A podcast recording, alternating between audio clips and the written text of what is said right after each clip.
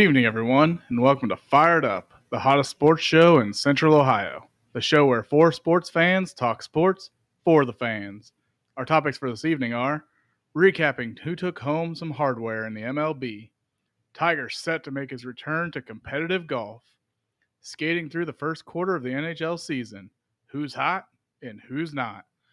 Conference championship games are here, predicting who will win this week's major games in the college football realm. With that, I give you our assistant chief for our fire brigade, Colton Cow. Thanks, Matt. We're here again in the studio on a Wednesday night. Uh, got a mixed bag of, of sports to talk about. Um, like Matt mentioned, I'm going to be kicking it off with a little bit of recap of, of the MLB season. Um, you know, obviously the season's been over for a few weeks or, you know, a month or so now. Um, but, you know, finally getting around to uh, handing out the, the awards at the end of the season for, you know, great great play from individual players, great play from individual teams. So uh, that's what we're gonna gonna talk about here. You know, first first on the show is just kind of go over who who took home some of the major awards, uh, individual awards in the uh, in the MLB, um, and we'll get things get things kicked off there uh, in the MVP race. Obviously, they you know split out all the awards into NL and, and AL, um, and and you know NL uh, MVP goes to I think I think no surprises here for the two MVPs that Yeah, you know kind of the guys we were talking about all season right, long, that really. that took home the took home the hardware. Obviously, in the NL, you got Ronald Acuna Jr., um, the outfielder from from the Atlanta Braves, and then over in the AL, you got the Mister Do It All for for the for the for the Angels there, and, and Shohei Ohtani. Uh, you know, a little bit of pitching, a little bit of hitting, you know, a little bit of field work. The guy just does it all. I mean, how can you not, you know, give him the MVP Right. at that point? So, uh, Matt, any any thoughts on on the MVP race there? yeah, I mean, the only, only thing kind of stood out that not necessarily a surprise because you, you thought Ohtani would win it just because he does do it all. But, you know, the fact that the Angels were, were such a, a, a bad team and, you know he was out there towards the end of the season didn't didn't didn't finish the season uh, with injury and all that mm-hmm. you, you, thought maybe somebody might sneak in uh, in, right. in, there and do that but you know he still through all that led the mlb in slugging at 6 uh, at 654 ops 1.066 guy hit 44 home runs had 160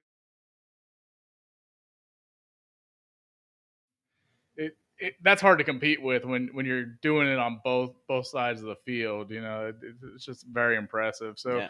you know, I, I thought maybe somebody could sneak in there just because he wasn't able to finish out the season and, and mm-hmm. because the Angels weren't even in contention most of the year. But, you know, he's just such a good player. You, you can't li- live down, you know, or put down what he does. Yeah, absolutely. You know, you mentioned with the with the stats there. I think even the 44 home runs, even missing, you know, quite a few games during the during the season. I think he either led the league or at least I think led the AL in, in home runs, even missing as many games as he did, which is I think even maybe even more of an attest, you know, a testament to just you know how great he could have been if he had potentially played the whole season. You know, Right, could have right. probably put up even bigger numbers, obviously.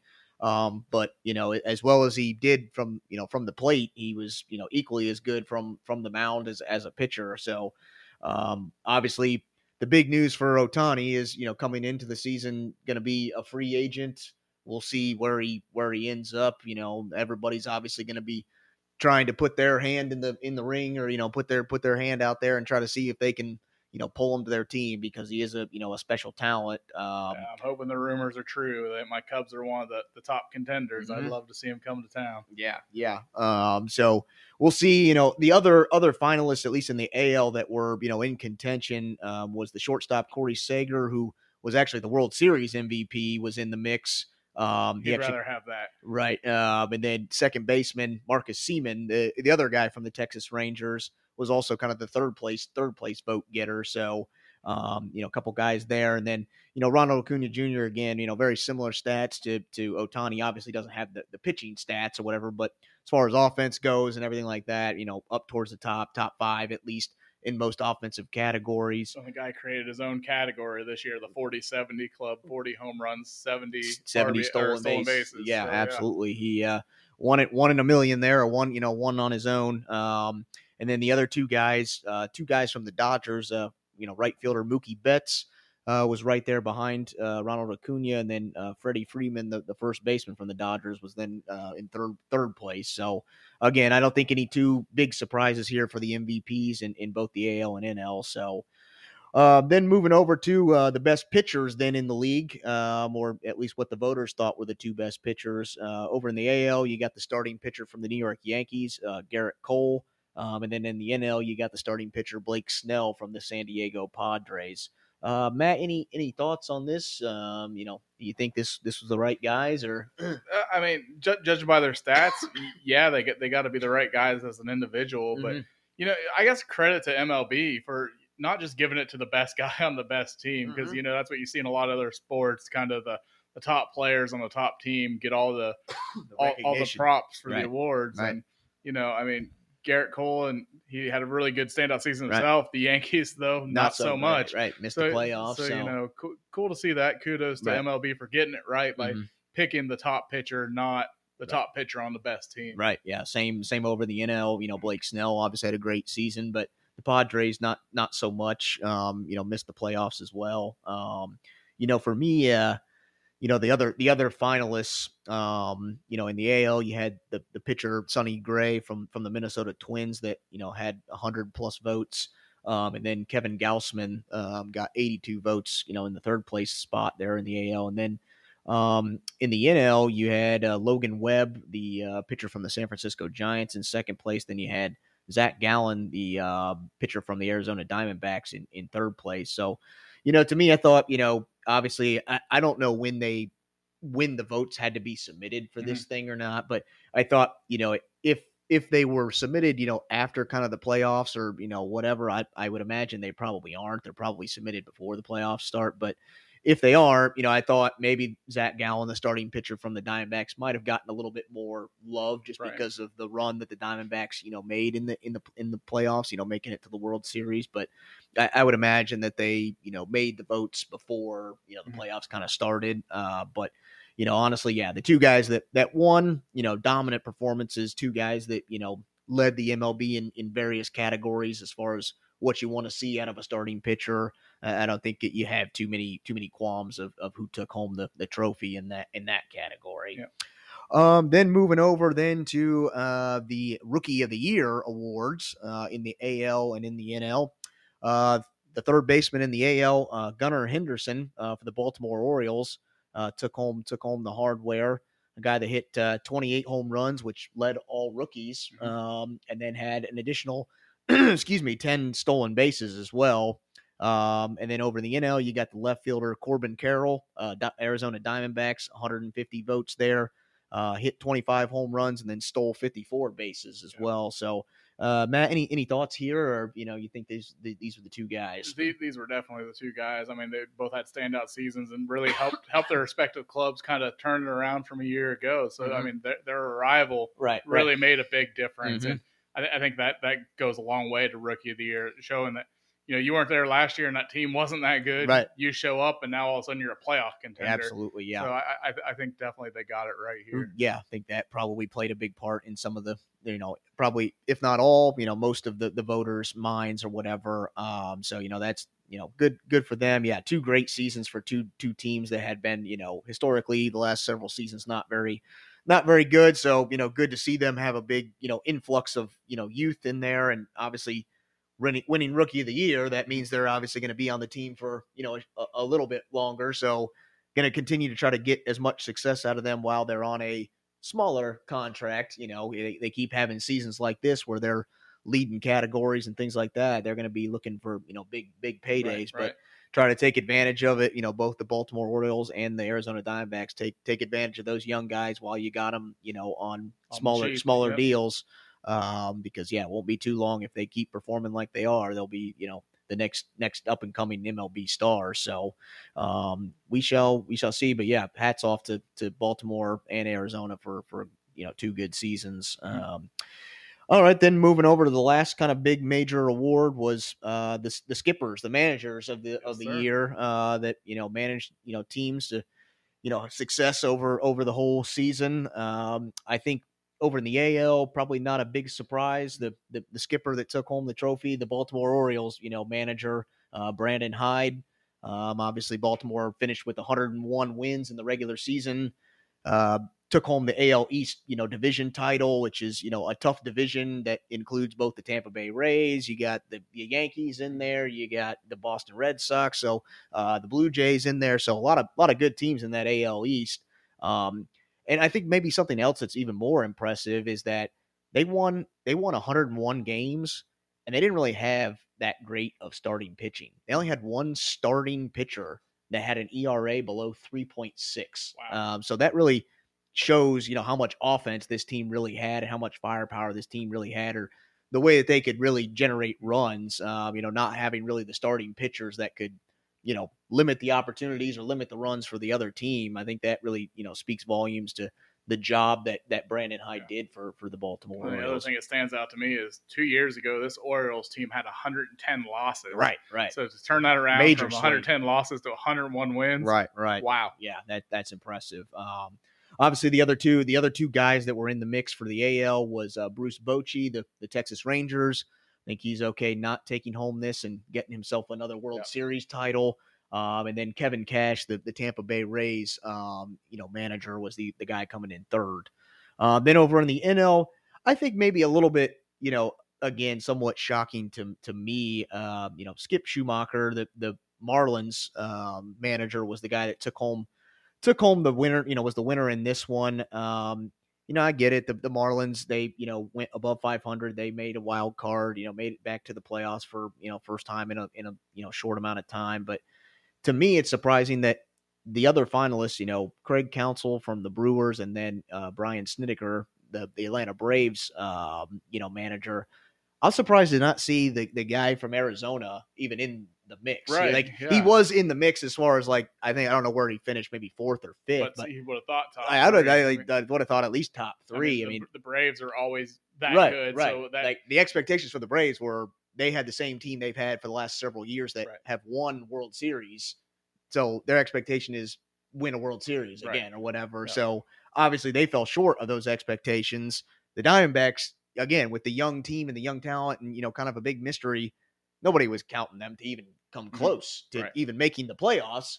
They make the playoffs and they make this deep run in the playoffs to the World Series. Um, you know, I just, yeah, surprised to not see the manager from Arizona at least in the top, the top three. At least get some I, more. I think you're right. I bet votes had to be in before the postseason, right, or, right. I, I, think the, the Braves coach wouldn't have got as much love, mm-hmm, and maybe mm-hmm. the Diamondback coach would have got some more love. Right, right. Um, but I mean, again, even even in the regular season, the Diamondbacks had a good a right. good year. I yeah. mean, they're just like the the Orioles. The last couple seasons, they've had some heavy loss, you know, major major losses and things like that. Um, and and to you know I think they wind up winning like 90 or close to 90 games this mm-hmm. year. But, you know, so it's a it's a pretty big improvement or you know quite a turnaround for them. But yeah, just kind of a little bit of surprise or you know shocking to me that he wasn't you know up there a little bit higher than than what he was. But you know it is what it is. The votes the votes are you know voters count you know whatever. But uh, you know so hats off to all the guys that took home some some hardware. Um, obviously MLB season done for now. Um, free agency kind of starting, guys moving around, things like that. So still lots of things going on in the MLB, but uh, you know, for now, games are are on a standstill. But you know, before you know it, we'll be you know, pitchers will be reporting, spring training will be starting again, opening day will be here before you know it, and you know, we'll start a new season with the with the MLB. So.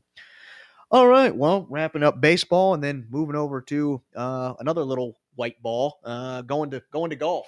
um, don't know if you've heard. I'm sure you probably have. But Tiger Woods going to make his return to competitive golf this week. Um, that's right, folks. Going to be playing in the Hero World Challenge, uh, which takes place tomorrow, and you know goes through the goes through the weekend.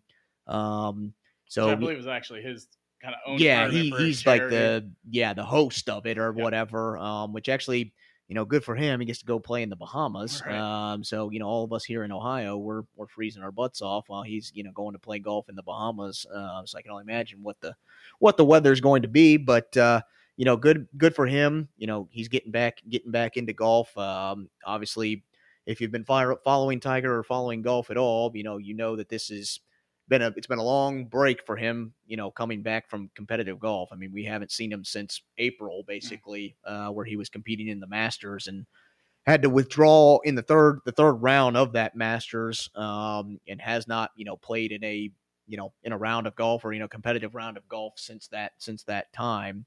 Um, so gonna be interesting to see. You know, again, I think for me, it's it's all about the stamina. You know, what what can he do? I, Right. I have no doubt in my mind the guy can still hit the ball. The guy can still do what he does with the clubs. It's can, Can he do it? hold up to the Yeah, elements? can he that many days right right uh, that I think is going to be something to to see, uh, especially with such a long layoff that that he's had. Um, you know, so obviously a lot of the things that you know caused him to have to withdraw from the Masters were all stemming from you know the the car accident that he had you know several years ago. So I don't know that he's still fully healthy or may never ever Be, really be fully healthy from that from that car accident. Um, but you know we'll see. I mean, you know, hats off to him to keep you know keep fighting. I mean, it's a I don't I don't think everybody anybody would ever say that yeah Tiger Woods never gave gave it all or gave it gave it what he could because this guy I think till he dies is going to try to you know play golf until his body literally just gives gives out at this point. But uh, you know, Matt, what what do you think? Any any thoughts on this?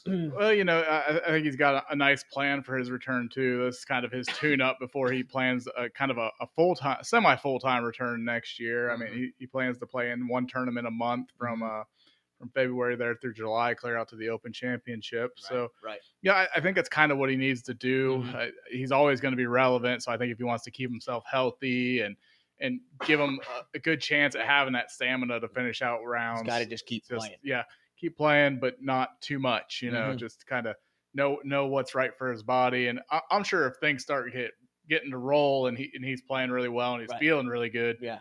you know, he might add to that. But Right, I, I think right. he's got a, a good expectation for his plan to come Mhm. back right now. And, Yeah. and, and doing it that way. And Right. You know, though, this isn't the same field that he was playing against a few years Right, ago either. right. Though the, the Yeah. top of this field is really good right now Mhm. in golf, so Yeah.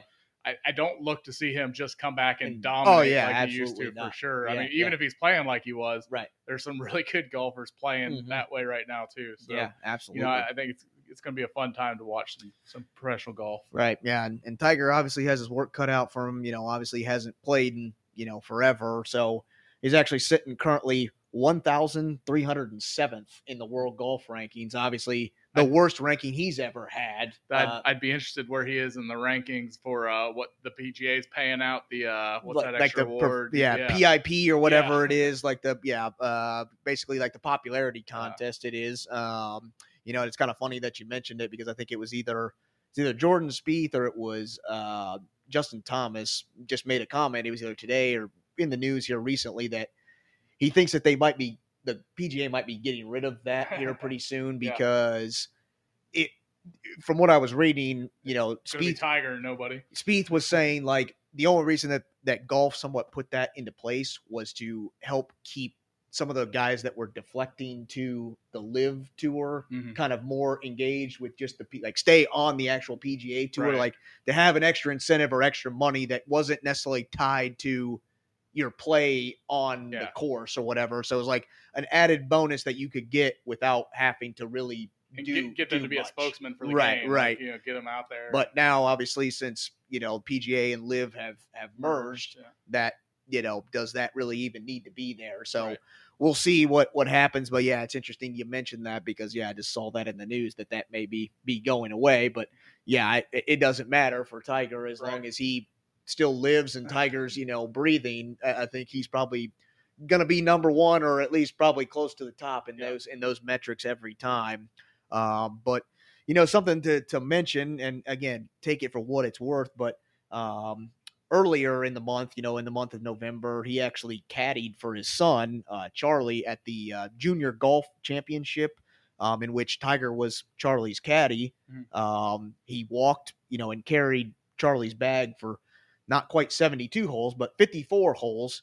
Now, again, take that for what it's worth. Well, he carried a bag. He Though. carried a bag. He's not doing that. on his- Right, right. Carried a bag. Uh, obviously, probably a lot lighter bag than what he's, you know, what potentially a caddy in the PGA would be carrying. Right. But at the same time, yeah, it's good to see him walking a course, you know, whatever.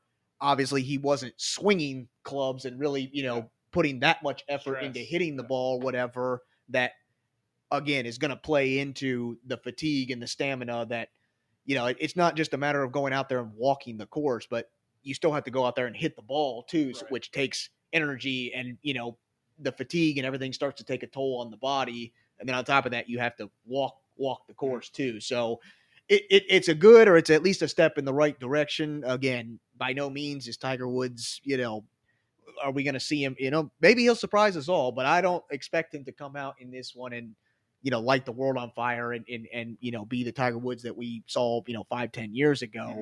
But again, the only way to get back to what he was is to start and and start somewhere, right. get get back in the mix and start playing rounds of golf at this point. So we'll see we'll see what happens. You know, I, I think yeah, like you mentioned, Matt, a good good idea to kind of get started in a somewhat of a low pressure situation. You know, just kind of a a fun you know kind of thing to do and and, and go out there and you know see what see what he's got. After and you got to think though, this is the last comeback, the last return right, for him. Right, I, I, think if it doesn't go well again, he'll officially hang it up. Yeah, yeah, it uh, will be interesting interesting to see if there is any more setbacks as far as health goes.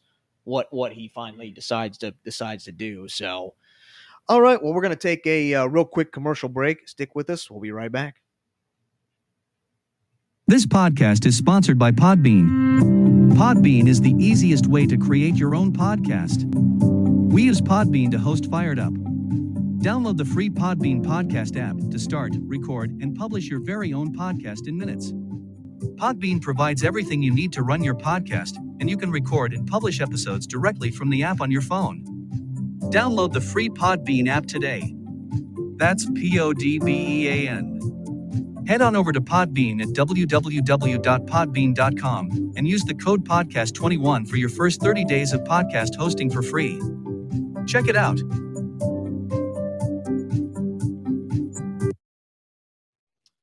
All right. Thanks for sticking with us. We're back. We're going to be talking a little bit of uh, hockey news here. So we're about uh, about a quarter away through the through the 82 game regular season. So thought it'd be a good time to kind of check in and see where where things are, where teams are, where players are at. Um, so kind of do our our our kind of routine segment of you know talking about the hot teams, talking about not so hot teams, some of the hot hot players, not so hot players. So um, we'll get get things kicked off uh, with probably the team that we think is the hottest and has the potential to stay hot and you know be hoisting that you know Lord Stanley's Cup at the end of the end of the season. Matt, I'll let you get things started. Who, who do you who do you like there? Yeah, you know, I, I kind of picked championship matchup here, and I, am going with the team that's back at it again, just like last year. Boston Bruins. You know, right, they, yeah. they led kind of the whole way, didn't quite finish it off, but mm-hmm. you know, still really good club. They're yeah. 14 and four so far this year. And they've got a 16 goal differential in those, those wins. So mm-hmm. I mean, they're they're winning and they're winning handedly. Right, you know, right. they're, they're not having any problems out there. Right. And you know, the team I like to play play against them in the Stanley Cup is the LA Kings. Okay. okay. They're currently 13 and 3 and you look at their goal differential, mm-hmm. 29 goals. Yeah. So I mean they're just they're dominating the teams they play and mm-hmm. just they're they're playing good hockey. They they played well last year too. Right. I think they're starting kind of a trend getting mm-hmm. things together there. Yeah. LA is on the upswing and you know I think they have a real shot at being there at the end.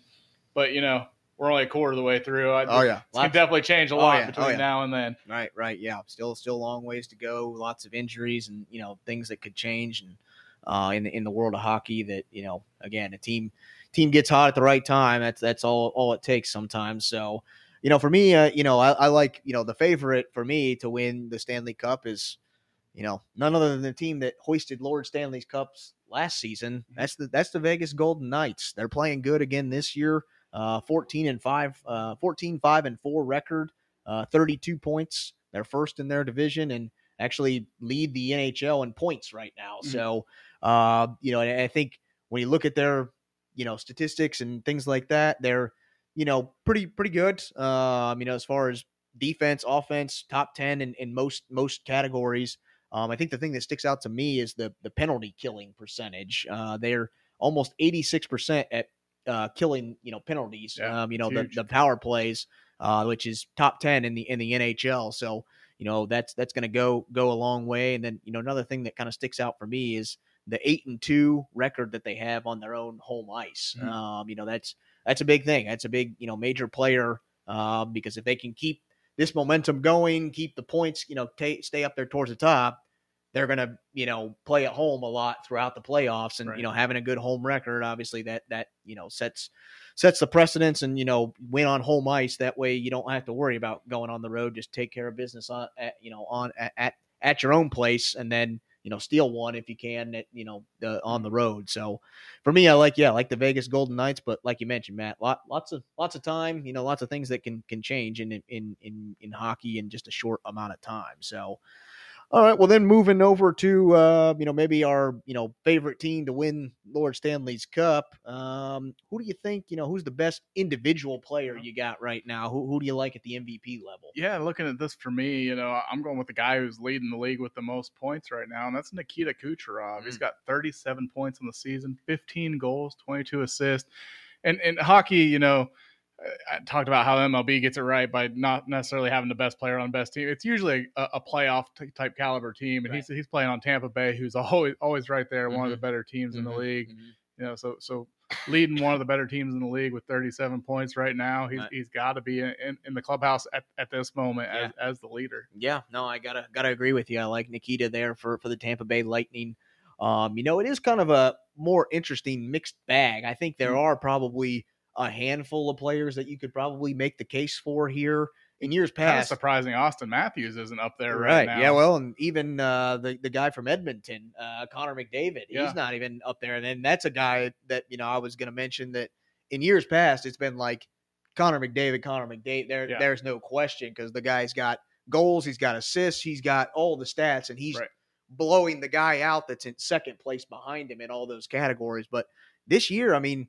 37 points with Nikita Kucherov. There, there are several players that are like, you know, 35, 34. You know, there's a lot of guys that are real bunched together that I think you could make an, a make a, a good argument for. So this is, I think, a little bit closer MVP race than Mm. what we're used to seeing in the in the past. Um, you do mention it, you know, the Lightning are usually a playoff team or you know a team that we're always talking about when it comes playoff time. They are off to kind of a rockier start. They are ten and eight to start Mm. the season. I mean, still in in playoff talks and things like that. Right. Very early on, but you know we'll see if they the voters use that against Nikita or if Mhm. he can keep this pace up if that comes into comes into play. Um, you know, one big thing that does stick out to me that I I think does separate Nikita Kucherov in this in this uh, MVP races in the power play. The guy's got 18 power play points. So Hmm. between goals and assists, he's got 18 you know 18 points in times where it matters matters most. Right. Um, and he's leading leading the NHL in the, in that category. And for me, that that really stands out to, to me in that particular, you know, in the MVP race. So, all right, well then moving over to maybe our most hot team or maybe a surprising team that that's you know up there towards the top in the standings that we didn't really expect to or didn't you know expect to see there. Matt, who do you who do you like in that category? Uh, it's, it's one of the teams I picked to be in the Stanley Cup there, Okay. and that's the LA Kings, 13 and th- 13 3 and 3. okay, They've won their last five straight. Yeah. They've got 76 goals in the season. They've only given up 45. I Mhm. mean, like I said, they're they're playing great hockey right now. They they've been a playoff contender the last couple of years, but more of a, a middle of the road playoff contender. And they're looking more this year like they could be a, a- top shelf contender. Yeah, yeah, absolutely. Um, you know, for me, a, a team that sticks out, uh, the Detroit Red Wings, uh, currently 11, 6, and 3, Mhm. got 25 points. They're tied for third in their division and kind of a top 10 team overall in the in the NHL. Um, it's a team that over the past two seasons has, has finished, you know, 10 or 20 games below 500. Uh, you know, not a team that has really made a push for the playoffs or anything like that. And, and to see them you know, have above, you know, above 500 record this early on. It, it, it- you know, we'll, we'll see. Sometimes it's not always how you start; it's how you finish. We'll Mhm. see how they they do the rest of the season. But to me, what's really standing out compared to last year is is the scoring is up for the Detroit Red Wings. They are top five in goals scored uh, compared to last year, where they were kind of bottom five in goals scored. So obviously, again, a lot more games to be played, stats change, you know, things like that. But to me, the biggest improvement has been in the offensive category. They're they're getting more goals, getting more opportunities. You know, gives them chance. You know, obviously to win in hockey, you got to score goals. So, um, you know, I think I think that's that's the key for for the Red Wings going forward. Keep that offensive momentum rolling, and this could be a you know a a playoff team that could make a make a deep run. So. Well, for every surprising team or hot team, we got to have equally not so hot teams or you know disappointing teams in that in that case. Uh, Matt, who do you who do you not like in that category? Yeah, it's well, unfortunately for me, it's one of my favorite teams, and one of the teams I said all season last year wasn't one of the hot teams. That's Right. the Columbus Blue Jackets. Mhm, mhm. Starting the year off at seven and twelve, Yep. they benched their basic two stars and Right. and Laine and uh, And- Johnny Hockey, Johnny Right. Gaudreau. Right. I mean, they're just they're not gelling as a team. I, I don't know if it's if it's a manager thing, a Mhm. coach thing, what whatever. They they can't figure out how to bring this team together and get them to play, Mhm. be on the same page. It's just bad hockey night in night out. Yeah. I, Yeah. I think a, a goalie would go a long way. I, Yes. I mean that that wins you games in hockey, but Yeah. they but they've only mustered 67 goals themselves Right, while right. giving up 78 on the season. Mhm. Jackets just are not playing well. Yeah, yeah. I think uh, I got to agree with you. I got them as my most disappointing team. Uh, you know, obviously, like I said, seven and twelve, only eighteen points so far through the first quarter. Uh, I mean, this is a team that went twenty-five and forty-eight last year, so towards the bottom, or you know, a bottom feeder in the league last year. On pace for about the Yeah, same. yeah, on pace to be about the same this year. Um, you know, the the goals to me, it, they're the stats are up compared to last year in in goals scored. Again, a lot more games to go, Hmm. but the it- it's not maybe where you want to be. It's they're kind of middle of the road. Last year they were kind of bottom, Right. um, but they have improved a little bit in the offense, and I think that's you know w- we expected that with Johnny Hockey, Patrik Laine, you know whatever, but it's the defense that just continues to be Right. bad. Um, you know they're uh, where last year were bottom of the league or you know towards the bottom as far as goals allowed. Well, it's not a much different script this year, um, and you know. I, I, they're giving up almost 34 shots a game. I don't know that you can solely put it on just the goalie at this point. Like the goalie can only do something. If Right. you're giving up, you know, Defense got to play in front. of them. 34 shots a game, Yeah. I mean that's they're they're almost you know dead last as far as giving up the most shots mm-hmm. in the league. The goalie's only going to be able to stop and at 34 shots, you better have an elite level goalie. Right. Well, the Blue Jackets don't have that. So on top of not having an elite goalie, your defensemen is are not helping out your average goalie anyway. So at some point, yeah, you you can't necessarily put it all on the goalie. Yeah, I think getting a goalie is going to go a long way, but man, you night in night out, even an elite goalie, you can't give up Right. 34 shots and expect to keep winning games. Right. You you've got to your defense has got to get stops before it even makes it to the goal, and Yeah, and they're yeah. just not doing that. Blind squirrel finds a nut sometimes. So the Right. more the more they put it on goal, Right. they're It- bound to get through. it, it's going to get through at, at, at some point. So we'll see. Uh, yeah, things are not looking good for for the Blue Jackets uh, here here in Columbus. Um, you know, obviously had a top top five pick last year, looking like the same. You know, going forward. Maybe there's a good goalie out there where they can scoop one up in the draft or something. I don't know, but they got they need some help. Yes. Um, and and I, it's it's tough to make the adjustments during the season. It- you know, you just kind of have to go with what you got and you know hope for the best. Um, but yeah, they they need some serious help, especially on the defensive defensive side of the ice. So, all right, well, moving over from hockey, then we're gonna move over to uh, football, college football. Uh, somewhat kind of closing the season, closing at least the conference season out uh, before we start getting into bowl games and you know whatever. Um, and quickly before we get started into previewing some of the the championship you know conference games, we will be having our bowl mania challenge again. Ah, nice. Um, you know, so it's uh, free to enter. All you have to do is pick pick winners for all the bowl games. You get a point for each one you get right. We will give prizes. We'll give a prize out to whoever you know at the end of the bowl season. Whoever has the most points, we'll give a prize out to that to that person. Again, free to enter. You don't have to know a thing about football. Just Yeah. make some picks. You may surprise yourself. You may actually win this thing uh, because even when the experts think they know what they're talking about, sometimes chaos happens, and you know people that that don't know a thing about football wind up on top in the standings and you know win themselves a win themselves a prize. So, uh, like I said, it's it's up on ESPN. We'll we'll have a little bit of information about it on our social medias of how to how to get in the group and get yourself you know entered into the into the into the pool and give yourself a shot to win a to win a prize. So. All right. Well, then uh, previewing these conference games, uh, we got uh, I think eight different games on the slate, so we'll try to get through these as, as quickly as we as we can. But a lot of good games in these conference championship games, so that's why we upped the slate from our normal five games to, to eight games this week uh, to try to capture all those those good you know good matchups that we got you know this late into the season. So we'll get things started in a in a kind of smaller conference, uh, Conference USA uh, championship game taking place on Friday, uh, 7 p.m. Eastern time. You can catch the game over on the CBS Sports Network. Uh, we got New Mexico State 10 and 3 taking on the ranked number 24 Liberty at 12 and 0. Um, you know, these two teams faced off in early September. Mhm. Liberty came out on top in that game 33 to 17. Um, Vegas likes Liberty by 11 points in this game. Matt, what's your what's your thoughts on the game? Yeah, I got 10 and a half on the, the line I looked at earlier, but uh should just be different book. But anyway, I mean, I, I look at it to be much of the same as, as before. Liberty's scoring 40 points per game, while New Mexico they're only putting up 28. Yep. I, I- I think both of them have similar type defenses, but I just I don't think New Mexico State's offense is going to be able to keep up with Liberty. I think it'll be very similar to last time. I think New Mexico's defense can can keep them in the game, Yeah.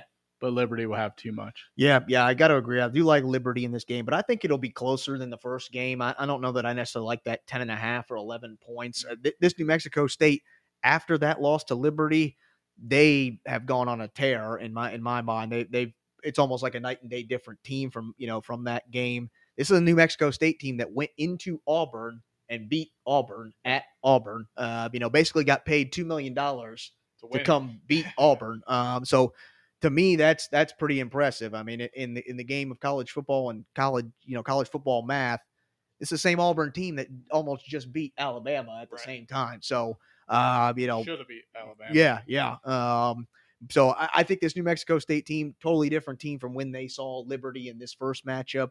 I think Liberty still wins the game, but I think it's a closer closer game this time than than you know round one, if you will. Yeah. So, all right. Well, moving over to the other game that's taking place on Friday night, Pac-12 championship, a rematch between number five Oregon at eleven and one, taking on the number three Washington Huskies. And this game's going to guarantee one of these teams a spot in the playoffs. Right, right. Washington coming in at undefeated, twelve and zero. Uh, eight o'clock p.m. Eastern time over on ABC. Going to be a neutral site game. Going to be playing at the Raiders Stadium in Allegiant, you know, Allegiant Stadium in Las Vegas. Like I mentioned, these two teams faced off back in mid-October. Washington escaped by by the skin of their teeth, thirty-six to thirty-three. Uh, you know, this this has been you know a close game. Was a close game in, in mid-October, but Vegas likes the Ducks by nine and a half in this in this game. Matt, what's your what's your thoughts? Yeah, you know, I, I think I like them similarly. Actually, I yeah. they're scoring forty five point three points per game. Washington's only scoring thirty eight, and Oregon's defense is also only giving up sixteen points per game to Washington's twenty three. Mm-hmm. I, that last matchup was kind of a barn burner back and forth, Yeah. both teams going up and down the Right. Field. But since then, man, Oregon's been playing like a team possessed, Mhm, scoring just like crazy, Right. lighting it up in every Right. game, and their defense has come alive too. Yeah. This is a better team than they were that game. Yeah.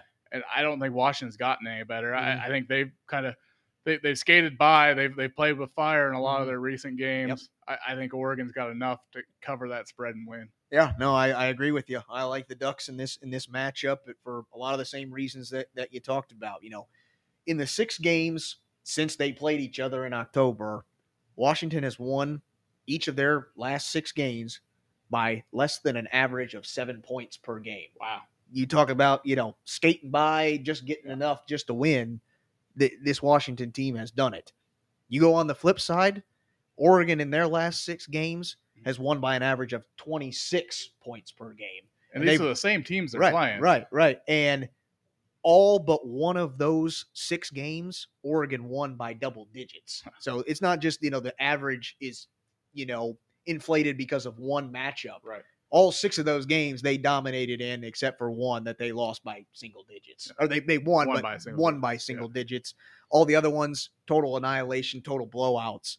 And it and it's all a lot of the same teams that Washington Right. faced in that mix too. So Yep. it's not like Oregon got an easier schedule or anything like that Mm. in these last six games. There's a lot of overlap of the teams that they played in those final six games. I think, yeah, again, the Ducks are trending in the right direction. Washington is is not. Mm. I, I like Oregon to to to capture this one. Michael Penix has just not looked the same over Yeah. these last, you know, last half of the season.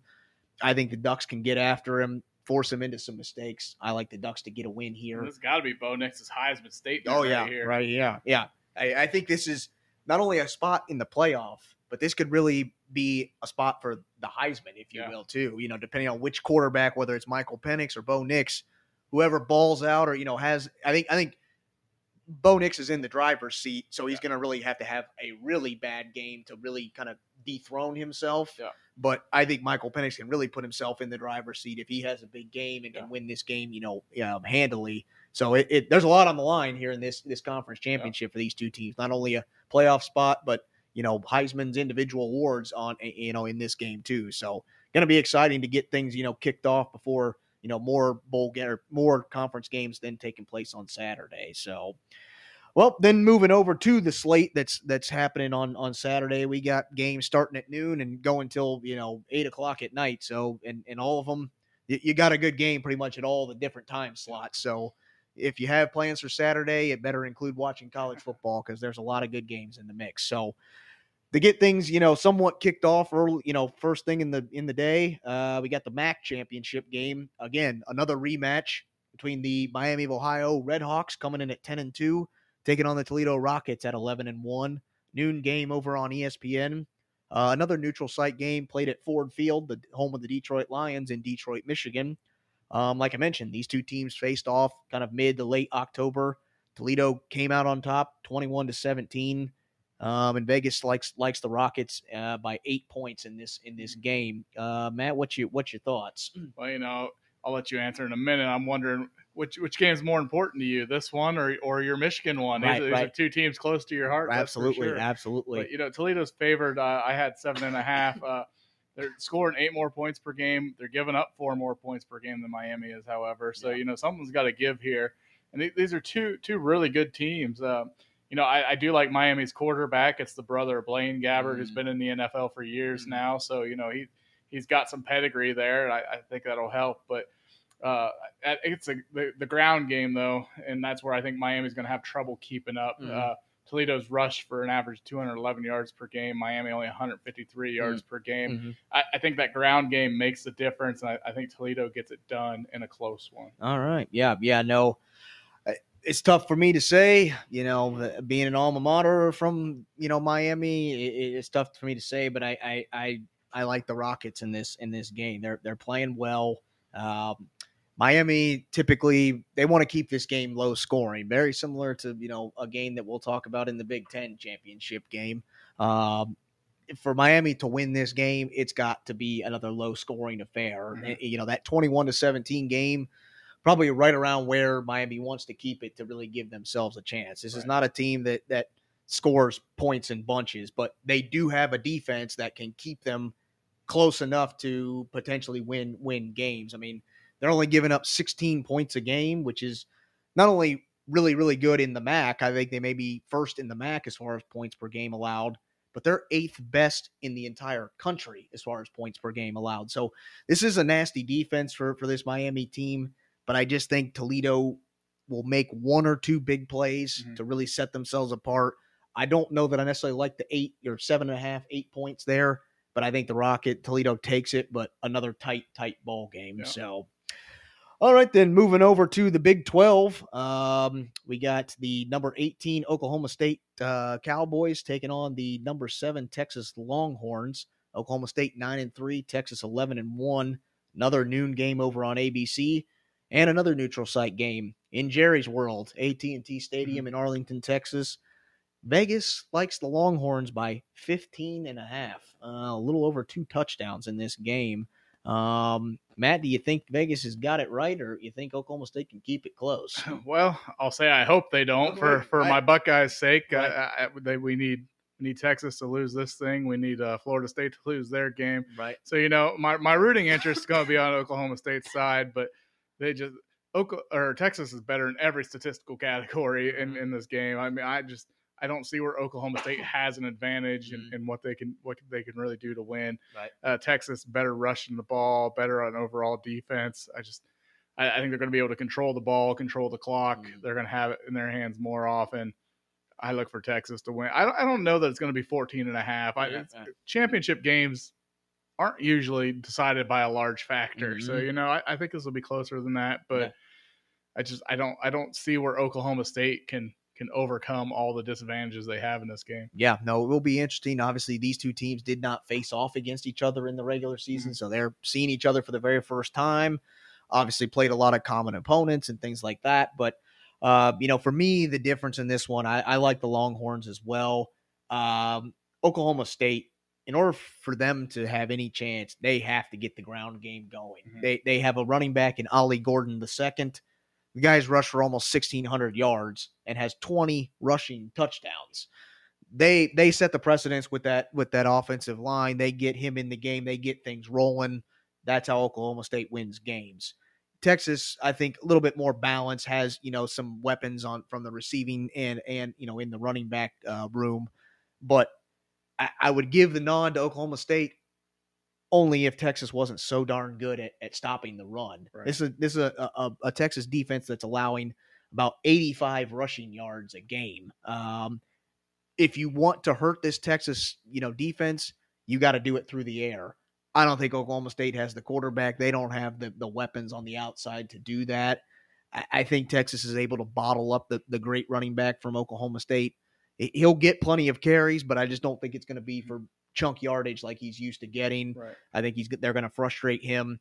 I like Texas to win this game, but I don't think it'll quite be by two touchdowns. Texas in some of the games where they should have blown out teams, they get off to a big lead, and they slowly let teams creep Yeah. back in or whatever. So they they haven't really blown out too many teams this year, even though on paper they should. They they still let some teams hang around. So I just don't. I, I like Texas to win, maybe not the two touchdowns. Right. All right. Uh, moving over then to the SEC top ten battle, and you know two you know stalwarts that are almost always in the mix here in the SEC. Number one Georgia at twelve and zero, taking on the number eight Alabama at eleven and one. 4 p.m. Eastern time over on CBS. Another neutral site game at the Falcon Stadium, Mercedes Benz Stadium in Atlanta, Georgia. Vegas currently likes Georgia by six points. Uh, Matt, do you agree? Well, you know, it is basically a home game for Georgia playing in Atlanta, so that, that's got to help them a little bit here. Uh, but I mean, man, the stats in this game is close. Both these teams are averaging almost 40 points a game. They're both giving up roughly 16 to 18 points a game. But man, Georgia's trending in the right direction here lately. These last few weeks, they've been playing like a team possessed. They, they they're really uh, turning turning it on at the right time. Mhm. But then you look at Alabama, and they, they have been too. But man, last week really came down to the to the wire. They they they snuck one out. Right. I I don't know if you you come back in a positive way or a negative way from that. Like the, the emotional high of, Right, of, of doing that that. game. Do you do you come into this a little flat? Right. If right. they come into this flat, they don't they don't stand a chance. Mhm. Um, I, I like Georgia. I think that five and a half points is probably about right. Mm, yeah, absolutely. I, I think the key for me comes down to does Alabama hurt themselves? I think that they can compete against this Georgia team because this is not the Georgia offense is better than what we're used to seeing, but this Georgia defense is not the same elite level Georgia defense that we're used to seeing. So if Alabama can stop the stupid mistakes and shoot themselves in the foot, Right. because if you look at that loss to Texas and even the close win, I think it was like 26 to 20 that they had against Texas A&M, common denominator in that they had 24 penalties. This is this combined between the two games, 24 penalties, four turnovers, and those were their two worst games where they had their lowest amounts of rushing yards. This is an Alabama team that they ain't gonna hit you with the pass. They're not. They they don't. Jalen Milroe, he's a guy that's looking to run 1st Mhm. pass later. Um, so you have to you have to contain him because he's almost like a running back playing quarterback. Um, and he wants to he wants to take off and he wants to make something happen with his legs. If Georgia can limit, keep him contained, you know, keep him in the pocket, this is gonna get gonna get ugly for Alabama real real quick. Because on the flip side, this is a Georgia team that doesn't they don't shoot themselves in the foot. Right. They are towards the top in the country in fewest penalties committed. So again, if Alabama committing all these penalties and you know things like that, shooting themselves in the foot, killing drives that they should be putting points on, they're going to find themselves in a in a hole really quick. And I don't know that Alabama has the offense set up to score points in bunches. I, I- just I like this Georgia team to get to get the win, but I think Alabama can keep it close as long as they can don't shoot Stay themselves. Yeah, yeah. Yeah. Don't don't kill yourself with stupid penalties, silly mistakes, things like that. but I like Georgia to, to keep their streak going, their impressive seasons going, um, and and you know get get a chance to uh, you know uh, defend their national championship again for for a third time. So it's going to be a good game, though. I, I think Alabama has has a chance. Just got to limit the mistakes, limit the, the opportunities, limit the mistakes for for you know for don't don't just give this game to Georgia in this at that point. Right. So, all right, moving over then to the not the ACC, the AAC championship game. Um, coming in SMU at 10 and 2, taking on the number 22 Tulane Green Wave at 11 and 1, 4 p.m. Eastern time over on ABC. Uh, Tulane currently favored by just three and a half in this in this game. Um, I, to me, I like Tulane, and, and and here's the reason why. Last week's game for SMU, they lost their starting quarterback, Mm. broke his broke his leg in that game Didn't see that. this this this is going to be a tough a tough slate um, because without your starting quarterback, it, it would be one thing if Tulane, you know, gave up a bunch of yards on the ground that that, that SMU could shift their game plan to okay, we're going to rely a little bit more on the on the run game and you know we'll be fine or whatever. But Tulane is is the best team in the AC, AAC. They only give up about 87 rushing yards a game and about three yards a carry. To me, that that makes it tough for an SMU team that's bringing in a backup quarterback that's only thrown 24 passes in his whole career. Mhm. I, I think this Green Wave, this Tulane team is going to make SMU one dimensional. Points are going to be hard to come by for this SMU team. I think the SMU's defense can keep them in it, but ultimately, Tulane with all of their starters, with all their weapons that they have, I, I think they're going to win this win this game. I think it can be somewhat close, but I, I like the Green Wave to get it done. Yeah, you know, I, I, I didn't know that coming in that their, their quarterback had gotten injured that last game. So I, I was actually looking at the overall stats of these teams and Mhm. wondering why is Tulane a three and a half point Mhm, favorite? Because mhm, really SMU's better in every every Right. statistical category. The, Mhm. the biggest difference being points per game. Right. SMU's been putting up 42 points per game this season. Tulane only putting up 28. Yeah. But you know, knowing that you, you don't have your quarterback and a smaller school like that, Right. your backup's probably nowhere near like what I your said, starter is. Only So- 24 passes in his career. yeah, I, I think that's going to be a, a tough road to, Mm. to overcome. So, you know, I'll, I'm with you on this one with Tulane with that with that bit of information. Had I not had that information and had SMU had their starting quarterback, Yeah, I think I I'd think be going SMU. Right. Yeah, I think it'd be much, much, much harder pick for me for me to make, and I think they Tulane's also kind of getting that three and a half a little bit because obviously with this smaller championship game, not a neutral site, they'll be playing at Tulane, the Mhm. you know the better team or the team with the better record, so um, they'll be playing a home game, so probably also why the three and a half is there, but. Surprised it's not a little bit more, knowing that yeah, SMU's quarterback is not going to be playing. Right. So, but uh, yeah, Vegas still still likes SMU's chances, even with that, even with that. But uh, we'll see. We'll see what happens.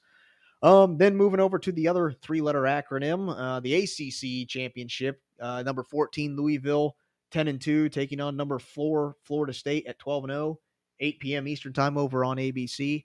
Um, neutral site game at the Panthers Stadium, Bank of America Stadium in Charlotte, North Carolina. Whew, tight ball game here, but Vegas still likes Florida State by two and a half. Uh, Matt, what's your thoughts on this game? Well, I'll tell you, both of these teams on the offensive and defensive side of the ball can really get after it. But Florida State, since the loss of their quarterback, Jordan Travis, hasn't looked like the same team. You watched them last week against Florida, and yeah, the the defense played, you know, balls to the wall, lights out, but that offense was slow to get going. And uh, Mhm. yeah, they made some plays when it mattered towards the end, but Right.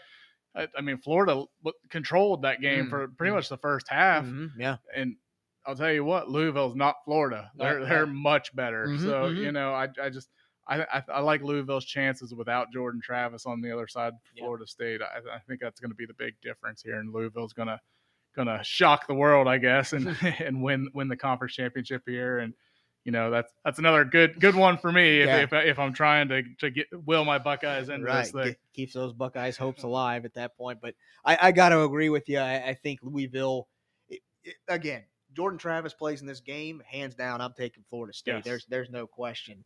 The guy's not. He ain't coming back. He ain't coming back at all this season. And again, it would be different if this Louisville defense was giving up a ton of yards on the ground because obviously you've seen it since Jordan Travis has gone down. Florida State has shifted the offense towards handing it off, handing it off to their you know to their stud running back Right. that they have. Take the pressure off of a off of a guy that has that has not you know hasn't played much, doesn't have Mhm. many reps, you know things like that. Um, but this Louisville defense is allowing less than 100 yards rushing per game. I, I just And they faced some good ones. I mean, Right. Notre Dame has a, has right. a real they, good they, rushing they attack. face some some good teams that can can run the ball. Um, and I just I don't know. I don't. You look at on the flip side, Florida State's defense has allowed 140 rushing yards a game. So I think Louisville can. They don't have to necessarily put it all on their quarterback to make plays, even though he does have a heck of an arm. They can make it a balanced game Mm. because Florida State, yeah, they they give up quite a few yards on the you know on the ground. I just think, yeah, this even though this is another game, you know, the the backup for Florida State has another you know another game under his belt, or you know has had several games under his belt. This is a step up as far as competition goes. I mean, he played North Alabama and then Florida in his two two games. Louisville, totally different team here in this in this matchup.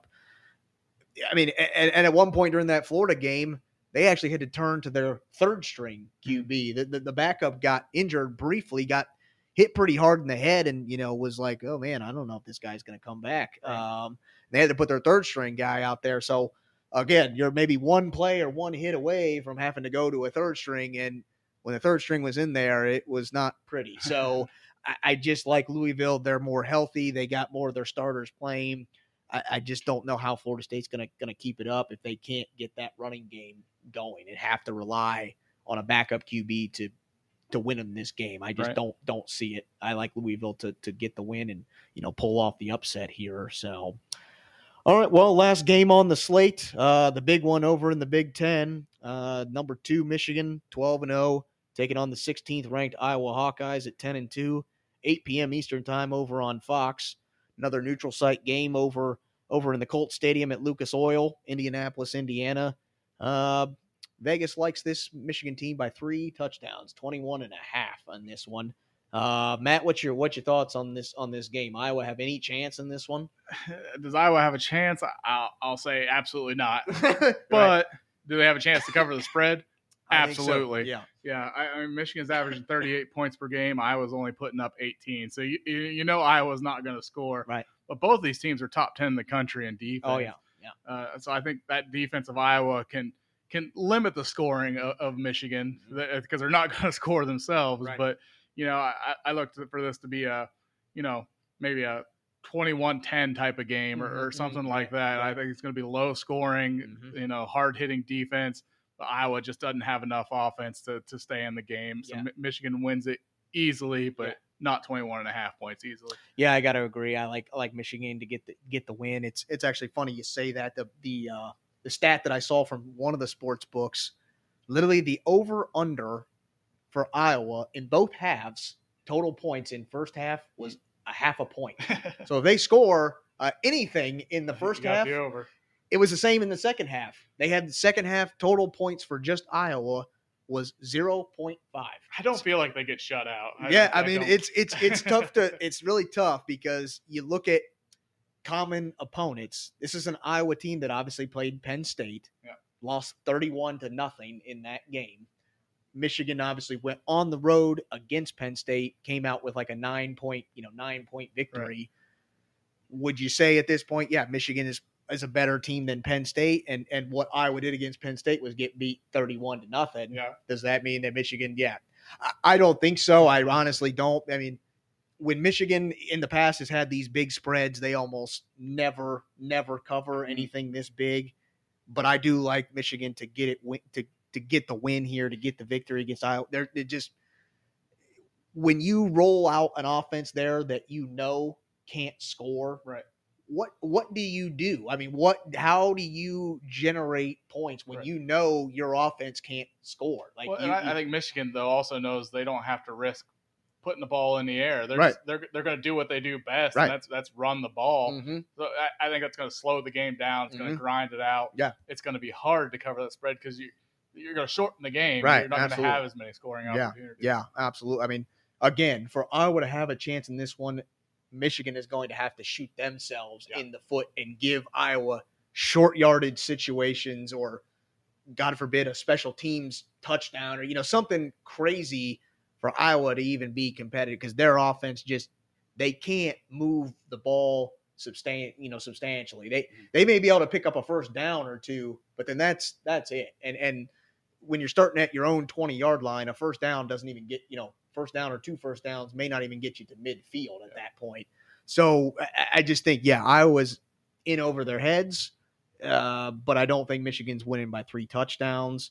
Uh, honestly, if Michigan scores two touchdowns in the first quarter, that may be all it takes at this point. Um, so it will be, you know, I, I, don't expect it to be that all that all that competitive. I think it will be low scoring to make it look like it's more competitive than Right. it really is. But Michigan, you know, obviously played Iowa two two years ago in the Big Ten championship, and very similar, you know, way the game played out as Iowa was able to move the ball a little bit, but just you know the offense not enough to to, to put up points.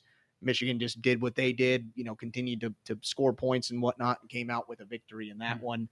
We shall see what happens, but I, I like I like the boys in blue to to get it done. So So re- real quick before signing off, then, who, so based on all this, who's your four that's going to make make the playoff?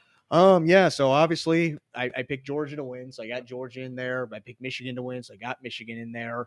Uh, Oregon, I like them to win, so I think that's Mm. going to be a good enough good enough win for them to at least third or fourth. I, I think probably more Probably more or less yeah. probably third. Um, and then that fourth team, you know, I, I don't know, it's going to be.